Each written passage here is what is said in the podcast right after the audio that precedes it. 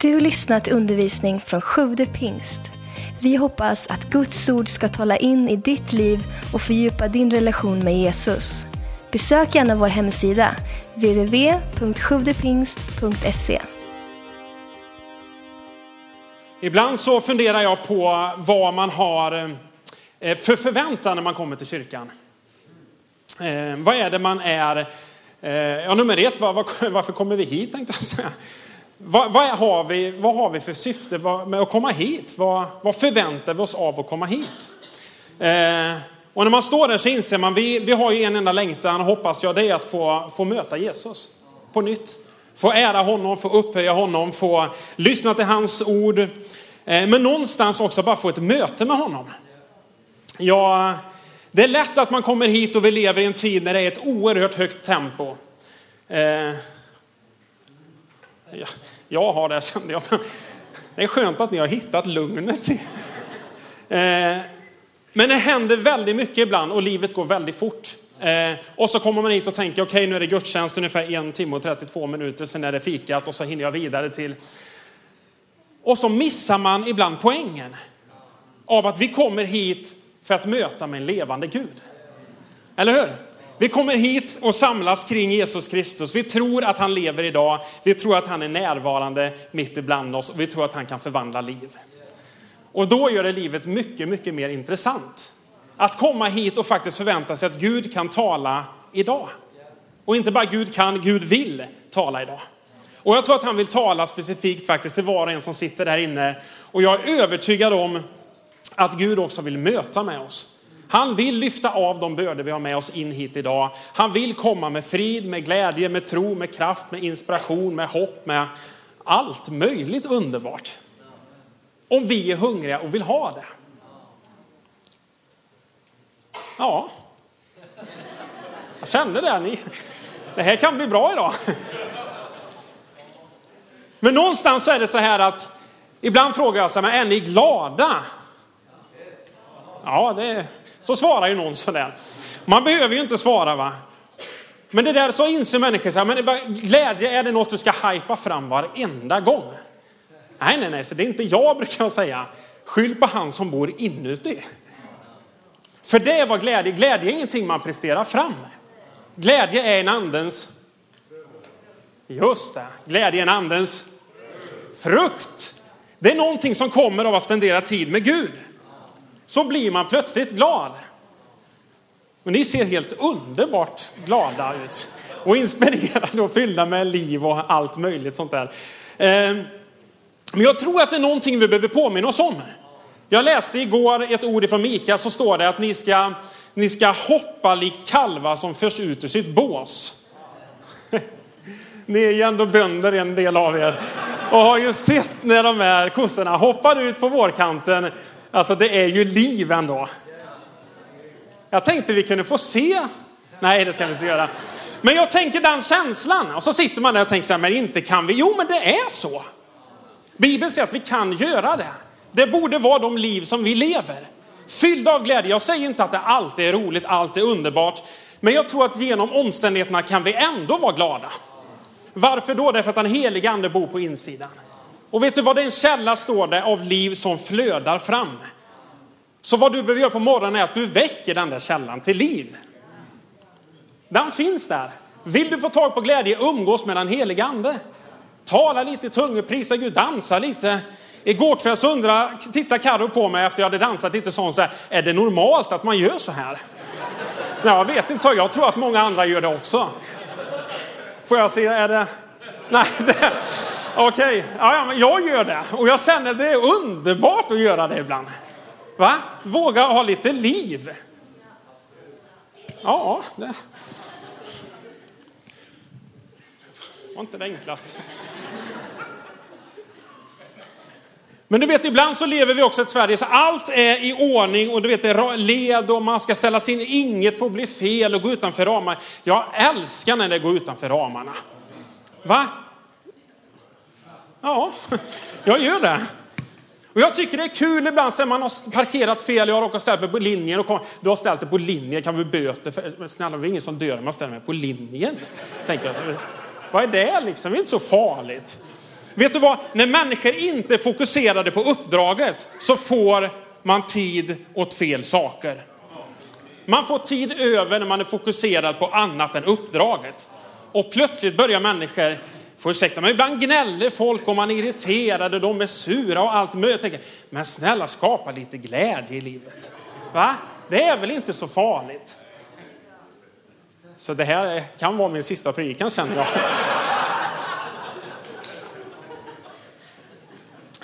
Så jag ger allt. Får vi se om det blir något mer. Eh, man får ta chansen när man har den. Någonstans så har Gud faktiskt jobbat, någonstans, han jobbar, han jobbar väldigt mycket med mig kan jag säga. Det är nog han, han känner nog, är det någonstans jag ska lägga in energin så är det på Martin. Han behöver en del omsorg den killen. I Jakob 2.18 så står det så här, ni får det på skärmen om ni inte hinner slå upp för det kommer ni inte hinna. Visa mig din tro utan gärningen så ska jag visa dig min tro genom mina gärningar. Eh, jag har haft faktiskt flera år när jag har, eh, jag ska inte säga brottats, men levt ganska mycket i vad är evangeliet egentligen? Eh, vad, vad, innebär de goda nyheterna om Jesus? Vad är det för någonting? Och vad är tro för någonting i det här sammanhanget? Eh, och jag inser mer och mer att vi lever också i ett samhälle där det är väldigt mycket ord. Eh, väldigt mycket löften, väldigt mycket tomma löften. Väldigt mycket saker som människor säger som inte stämmer in och så vidare och så vidare. Och någonstans blir det som en slags ordinflation. Orden tappar sitt värde. Eh, och vi som församling och Guds folk, kyrka, är ju inte kallade i första hand att bara leverera ord. Utan Bibeln säger tron utan gärningar är... Ta det igen. Tron utan gärningar är... Död. Ni ropar död. tron utan gärningar är död. Liksom kroppen utan ande är död. Så är tron utan gärningar död. Och så har jag tagit massa olika bibelställen som jag har liksom levt med och i första Korintierbrevet 4.20 så står det att Guds rike består inte i ord utan i kraft. Och i första Johannes 3.18, ett ord som jag ofta citerar, så står det kära barn, låt oss inte älska med ord eller fraser utan i handling och sanning. Och någonstans så inser jag mer och mer, evangeliet är alltid praktiskt. Evangeliet får alltid utlopp i att jag hjälper en annan människa. Det händer någonting, det sker någonting. Tron utan att det händer någonting är ingen levande tro. Säg mig att du har tro, säger Jakob, utan gärningar, så kan jag visa dig min tro genom mina gärningar. Och så har det liksom någonstans i mig bara fått mer och mer och så, så inser jag att jag, jag skulle kunna säga väldigt mycket, ha en hög bekännelse, men om människor inte möter det så är det ingenting. Och jag kan vara hur vältalig som helst, jag kan leverera flest ord säkert per minut än de flesta av er här inne. Simon kan nog utmana mig. Eh, men de utan ett liv spelar ingen roll. Om inte människor ser någonting i mig så är det bara tomhet. Å andra sidan så kan jag faktiskt leva ett liv där jag älskar människor, jag tror på människor, jag lyfter människor, jag sätter andra människor högre än mig själv och hela tiden ger ut och ser till andra människors bästa. Så ser människor Jesus genom mitt liv. Och så inser jag, får jag chansen att säga något så gör jag det också. Men det räcker i första hand att leva ett liv så skapar det förtroende för andra människor. Och då kan man ju leka med tanken och säga, vad händer om vi plockar bort Pingstkyrkan Skövde ifrån Skövde? Vad säger den här staden då?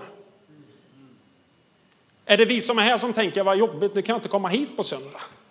Eller säger människor i den här staden, att det bara saknas någonting.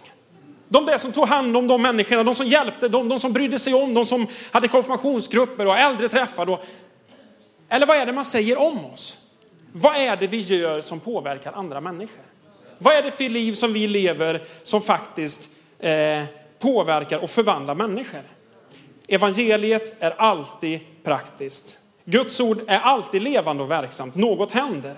Och när man börjar läsa om Jesus så står det att människor älskade ju att vara tillsammans med honom. Alls älskade att få vara i hans närvaro, få sitta och lyssna till honom. Varför då? Därför att det hände någonting. Människor älskade att vara med lärjungarna. Varför då? Därför att det hände någonting. De satt inte där och bara hade underbara poesikvällar. Det är säkert poesi fint också va? Men det hände någonting med människorna. I Markus eh, kapitel 3 och vers 7 och 8 så, så samlas människor och så står det att de eh, älskade någonstans att vara runt Jesus för att de hörde talas om allt han gjorde. Evangeliet var praktiskt. Människor blev botade. Människor blev upplyfta, uppmuntrade. Människor blev visade kärlek, omtanke, barmhärtighet.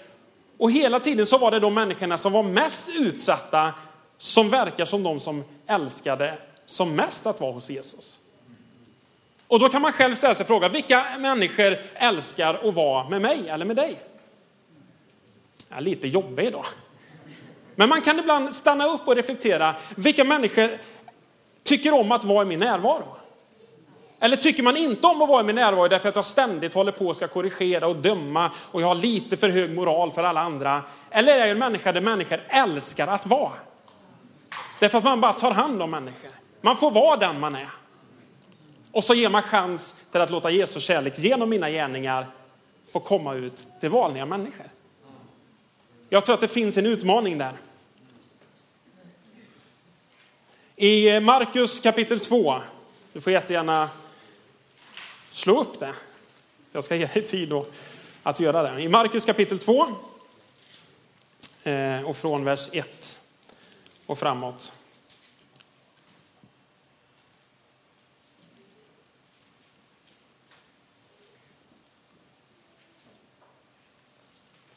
Så, så, så kommer Jesus hem till sitt, eh, ja men där han är, där han bor. Där han är, han är klart han är där han är. Eh, men han kommer hem till sitt hus. Och så står det att människor samlades hos honom därför att man hörde att han var hemma. Eh, och så samlades det så mycket människor att de inte ens fick plats ens utanför dörren, står det. Då är det många. Eh, och han satt ner och undervisade och tränade dessa människor och gav dem liksom Guds ord. Eh, och någonstans här så sitter Jesus i ett hus och det är, ni måste bara försöka måla upp bilden här, det är väldigt, väldigt mycket människor där. Eh, hela huset är fullt av människor, runt om huset på något sätt är det fullt med människor. Och det bara strömmar dit för att man vill vara där och tänker, vad kommer hända idag? Är det några blinda ögon som ska öppnas? Är det någon spetes som ska bli ren? Är det någon död som ska bli uppväckt? Eh, vad är det på gång med Jesus idag? Och så sitter man där och är förväntansfull. Eh, samtidigt så finns det en man som är lam, som inte har möjlighet att gå. Utan han, eh, ja det är vad som händer när man är lam. Man kan inte gå. Eh, så han eh, eh, ligger där på en säng eller en brits eller bår eller vad man vill kalla det.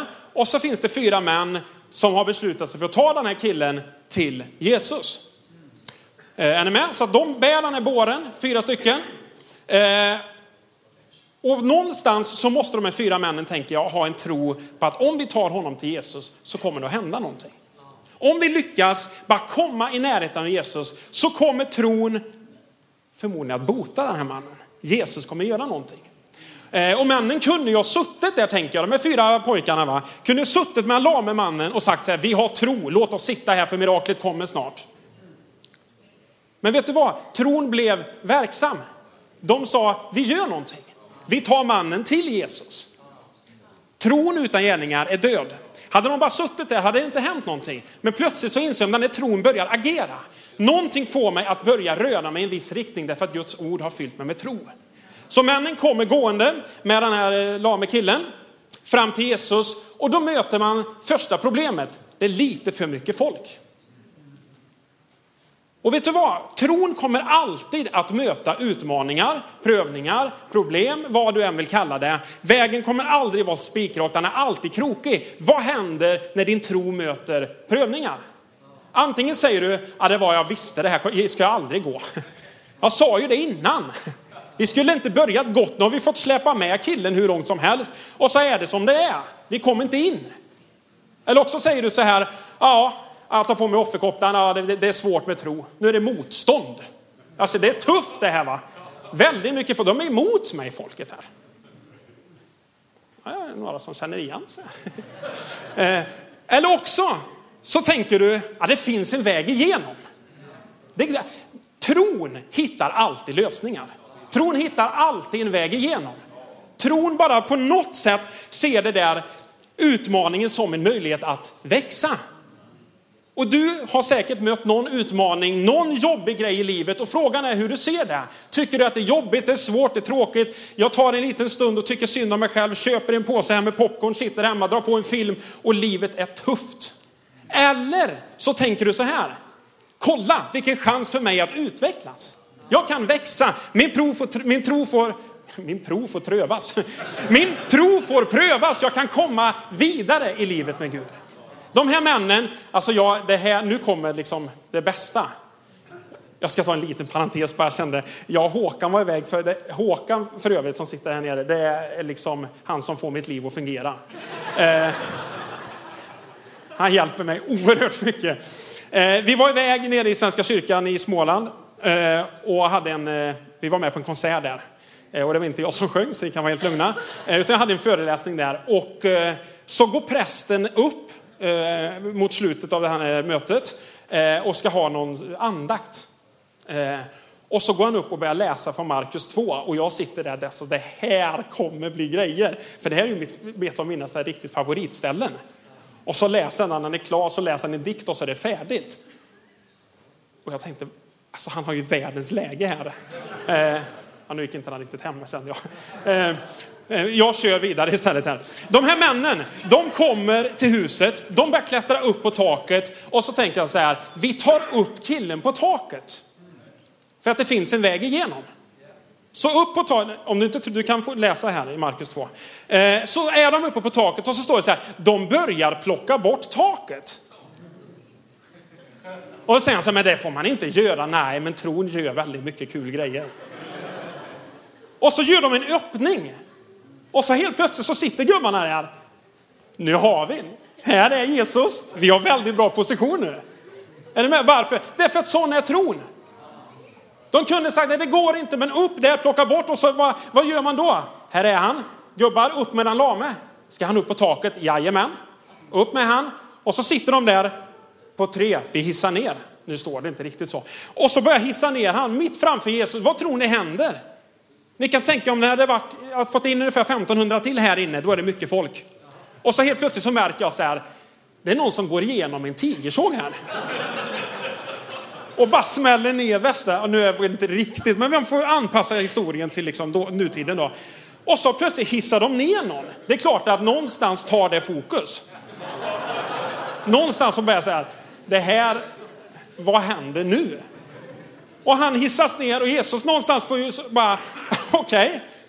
Så vad gör Jesus? Härligt killar, hissa upp han igen. nej, nej, nej. Han, säger till, han tittar på dem och så står det, han såg deras, just det, han såg deras tro, deras förväntan på att det här kommer att gå. Så Jesus bara tittar på en lame man och så säger han, till dig säger jag, ställ dig upp. Han säger tre, ställ dig upp, ta din säng, gå hem. Jag tänkte vad schysst om man sagt ställ dig upp, ta din säng och sitt kvar och lyssna en stund. Han säger ställ dig upp, ta din säng, du kan gå hem nu. Du är klar, uppdraget slutfört. Vet du vad? Man kan ju liksom tycka, vad var det som hände? Men det här är evangeliet. Evangeliet blir praktiskt, tron blir verksam, det händer någonting. När då? När vi börjar lyda det Gud har kallat oss till.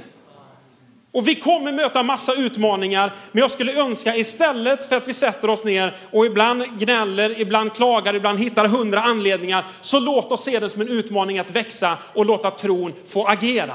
Låt den få bli verksam i våra liv. Låt oss hjälpa en annan människa, låt oss sträcka ut en hand, låt oss se på någon annan istället än för oss själva. Man kan säga att man har tron, men är det bara ord så är det ingen levande tro. För några veckor sedan så eh, befann jag mig i Thailand uppe i nordvästra delen på gränsen mot Burma, eh, Myanmar. Och jag har en bild som ni ska få se eh, därifrån. Jag stod på, eh, precis på gränsen och den här floden är, eh, är det som skiljer Thailand från Burma. Det är gränsen.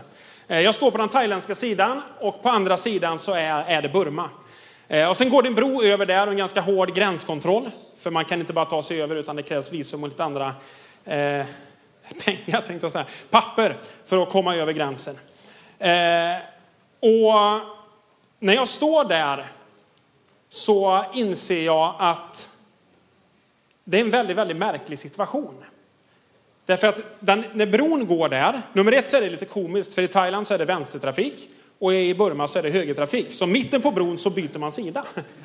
Men det är fortfarande så att man sitter på höger sida och kör. Så det var lite lurigt sådär i trafiken när man...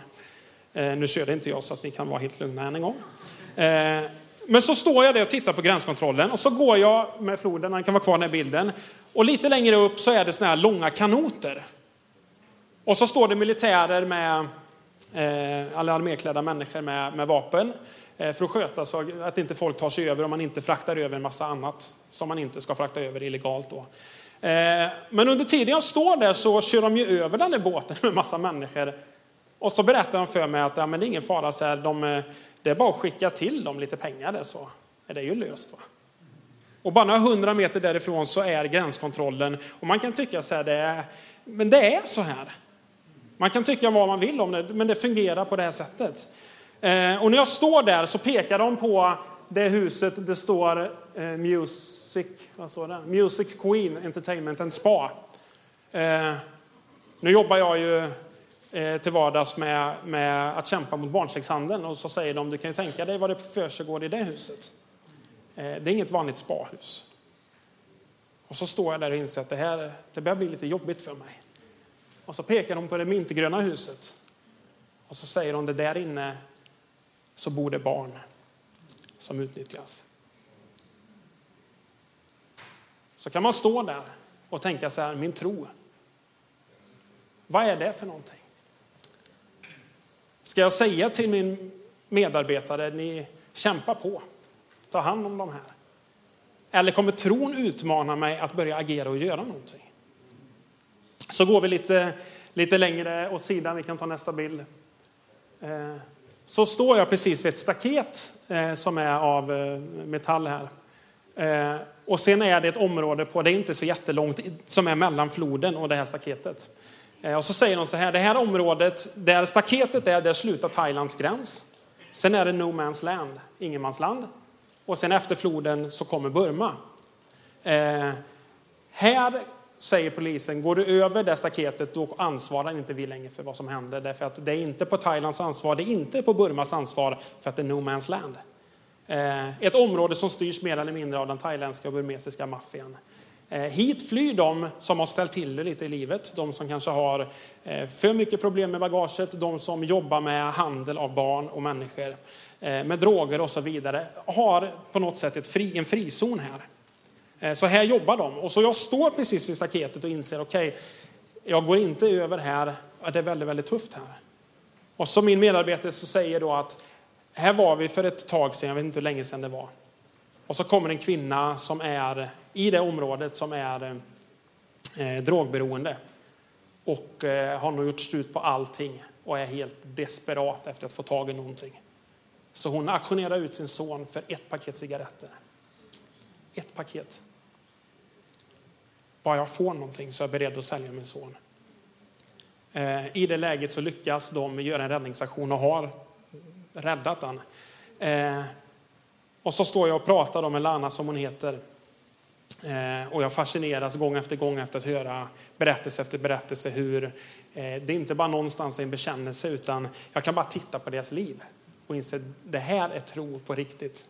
Det här är evangeliet. Det här är precis vad som händer när man låter tron bli verklig.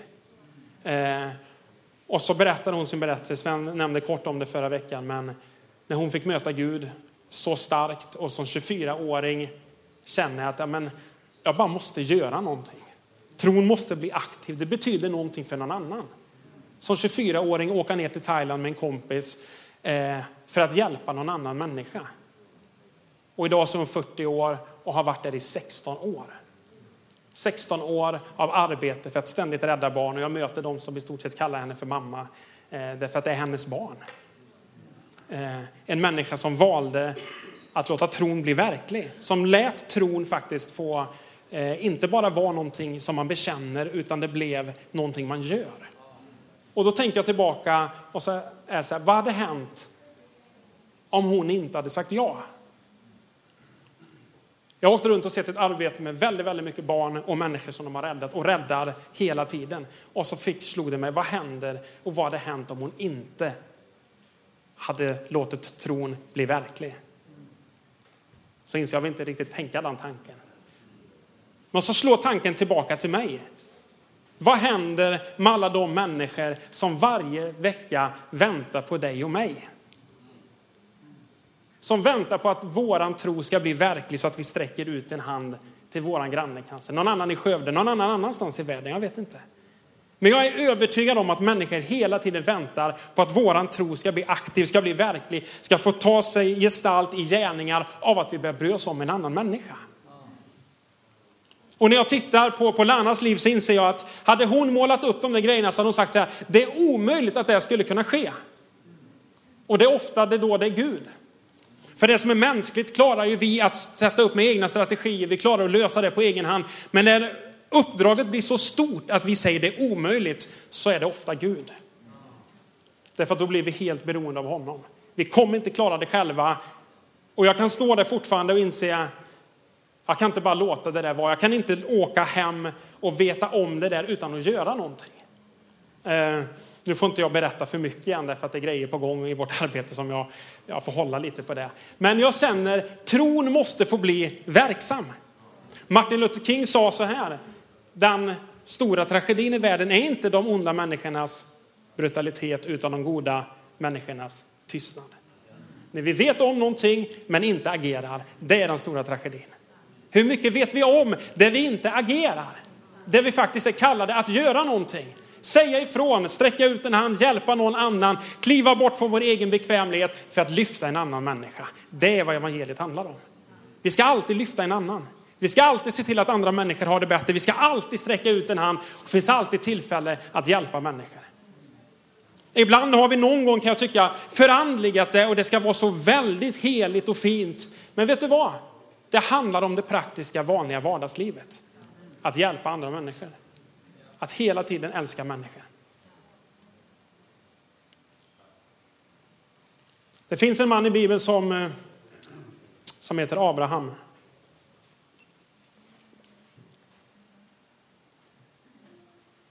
Som fick en son som heter Isak. Och vid ett tillfälle så, så inte utmanar ska jag säga, men så, så säger Gud till Abraham att du ska offra Isak. Och Isak var en jobbig grej därför att det var en löftesson. Han hade fått honom väldigt sent. Det var ett mirakel allt som hade hänt med Isak. Eh, men Abraham hade kunnat säga, ja absolut, det kommer jag att göra. Jag är villig till det. Och då kom nästa grej, vad bra. Då utser jag en plats där du ska gå och göra det. Ah, men vi behöver inte dra det så långt. Va? Plötsligt så blir det jobbigt. Därför att det är inte bara ett löfte, det är inte bara ord, nu blir det ju handling. Abraham var tvungen att göra, annars kunde han inte ha den bekännelsen. Så vad står det? Vi läser om Abraham, hur han tog med Isak, hur de började gå till det ställe som Gud hade utsett. Och så står det att Abraham började bygga ett altare. Och sen står det att Abraham tog veden, band ihop den, la upp den på altaret. Och sen så står det att Abraham band Isak och la honom uppe på veden på altaret. Och när han ligger där så står det att han tar fram kniven för att han är beredd att avsluta Isaks liv. Och mitt när han ska göra det så säger Gud stopp, stopp, stopp. Det räcker. Nu vet jag att du inte ens undanhåller mig din enda son. Vet du vad? För det, mig visar det någonstans tron utan att göra någonting är ingenting. Men när tron är verklig så blir det alltid en gärning av det. Och då står det till och med så här i Jakobs, i Jakobs brev kapitel 2, vers eh, 20, 1 och 22. Så står det att blev inte vår fader Abraham erkänd som rättfärdig genom gärningar när han bar fram sin son Isak på altaret. Du ser att hans tro samverkade med hans gärningar och att det var genom gärningarna som tron blev fullbordad. Utan att han hade valt att gå hela vägen så hade det inte betytt någonting. Men när han valde att göra det så blev tron praktisk och andra människor såg vad tron innebar. Och vi kan säga massa grejer också, men det är först när vi går ut och börjar hjälpa andra människor som människor kommer se, eran tro på Gud verkar verkligen vara någonting som spelar roll. Det här verkar betyda någonting. För att det visar sig i vad vi gör för andra människor. Och det var det som fick, det var den tron som fick Petrus och Johannes efter att Jesus hade uppstått och de är på väg till templet för att be.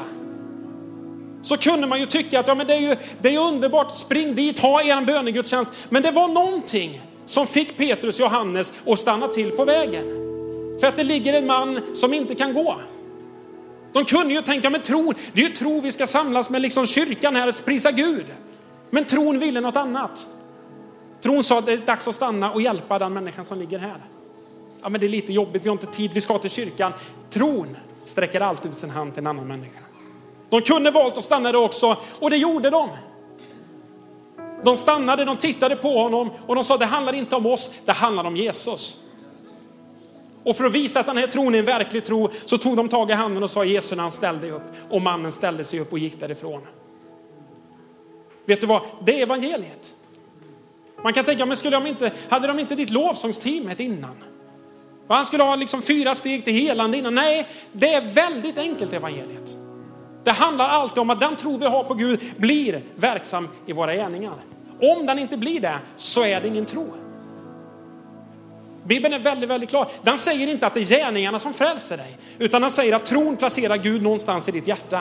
Om du väljer att tro på det här. Och när du gör det så kommer det att förändra ditt liv. Om det inte gör det så kan man ifrågasätta vad den där tron är för någonting. Men om vi tillåter att tron faktiskt får jobba med oss, om vi tillåter att tron får utmana oss, så kommer den att revolutionera inte bara mitt liv utan hela min omgivning. Och jag tror och är övertygad om att vi måste väcka det här till liv på nytt. Vi måste på nytt få tag i en aktiv tro. Någonting som utmanar oss, någonting som, som pressar oss lite, någonting som får mig att stretchas mot att hjälpa andra människor. Där vi inte sitter bekvämt och tycker det är underbart med en söndag igen och så har vi vårt program här. Utan det utmanar oss. Gud, vad vill du säga till mig idag? Jag har bestämt mig för att det första som händer varje morgon, jag vill bara öppna och se vad Guds ord säger. Varför? Därför att det händer någonting med mig. Det utmanar mig. Plötsligt talar det till mig. Plötsligt så får jag ett ord, du ska göra det här. Det, nej, inte ska. Jo, det ska du. Är det rätt varenda gång? Nej, det är fel hyfsat många gånger, men jag gör det i alla fall. Och någon gång blir det ju rätt och det är underbart när det blir det. Men på den resan så utvecklas vi av att kunna höra vad den helige ande säger. Om jag inte vågar gå någon gång så kommer du definitivt inte höra mer. Men om du vågar gå på det där lilla tilltalet så blir du anförtrodd mer och mer. Det vad handlade om för Abraham var att han vågade lyda vad Gud sa. Han vågade lyda att ta Isak hela vägen. Och det står till och med i Romarbrevet att han trodde att Gud hade makt att till och med uppväcka honom från de döda. Så han tänkte om det nu blir så att vi går hela vägen, ja men då är det inga större problem för att ta upp honom till de levande igen. För så stor är vår Gud. Jag tror att vi behöver lyfta blicken. Vad är det för tro? Det är tro på en uppstånden Jesus. Det är en tro på att Jesus är Kristus Messias. Det är tro på att det är han som är Gud. Tron på att han kom hit för vår skull, tron på att han blev gjord till synd, tron på att Jesus själv var syndfri. Jag tror det handlar om att vi måste tro på att Jesus blev ett med din och min synd. Att det var Jesus som betalade priset genom att bli torterad och upphängd, uppspikad på ett kors för vår skull. Tron på att när han hängde där så var det inte med sin egen synd, det var med min synd. Det var med hela världens synd. Han valde att identifiera sig själv med den. Han sa inte, titta det är Martins synd som hänger här. Han sa ingenting, han hängde där som om det vore hans egen. För att en gång för alla göra slut på syndens makt. Tron på att han dog på korset. Tron på att han blev begravd, tron på att han tre dagar senare uppstår igen. Tron på att Jesus lever idag, tron på att han har klätt av djävulen all makt. Tron på att Jesus ger evigt liv åt var och en som kommer till honom. Det är den tron. Den tron gör någonting med oss. Den tron förändrar oss. Den tron kan inte få mig att bara sitta still och inte göra någonting. Om det är sant så är det världens bästa budskap. Om det är sant så påverkar det hur jag ser på mina grannar. Om det är sant så påverkar det hur jag beter mig på min arbetsplats. Om det är sant så påverkar det hur jag ser på när människor är sjuka i min omgivning därför att jag kommer att be. om det är sant. Om det är det som är tron, så kommer den att bli verksam genom mitt liv. Men vi kan också välja att säga nej. Men då säger Bibeln att den tron kommer att dö. För tron utan gärningar är en död tro. Men han utmanar oss till att ta ett steg längre. Till att våga börja leva tillsammans med Gud. I Galaterbrevet kapitel 5 och vers 6 så står det, ty i Kristus Jesus beror det inte på om vi är omskurna eller oomskurna. Det beror på om vi har en tro som är verksam i kärlek. Det är det det handlar om. Spelar ingen roll vilken hudfärg du har, spelar ingen roll vilket land du kommer ifrån, spelar ingen roll om du är stor eller liten, om du är svensk eller norsk. Det enda som spelar roll är om du har en tro som är verksam i kärlek. Tack för att du lyssnat. Glöm inte att du alltid är välkommen till vår kyrka. Du hittar mer info på www.sjuvdepingst.se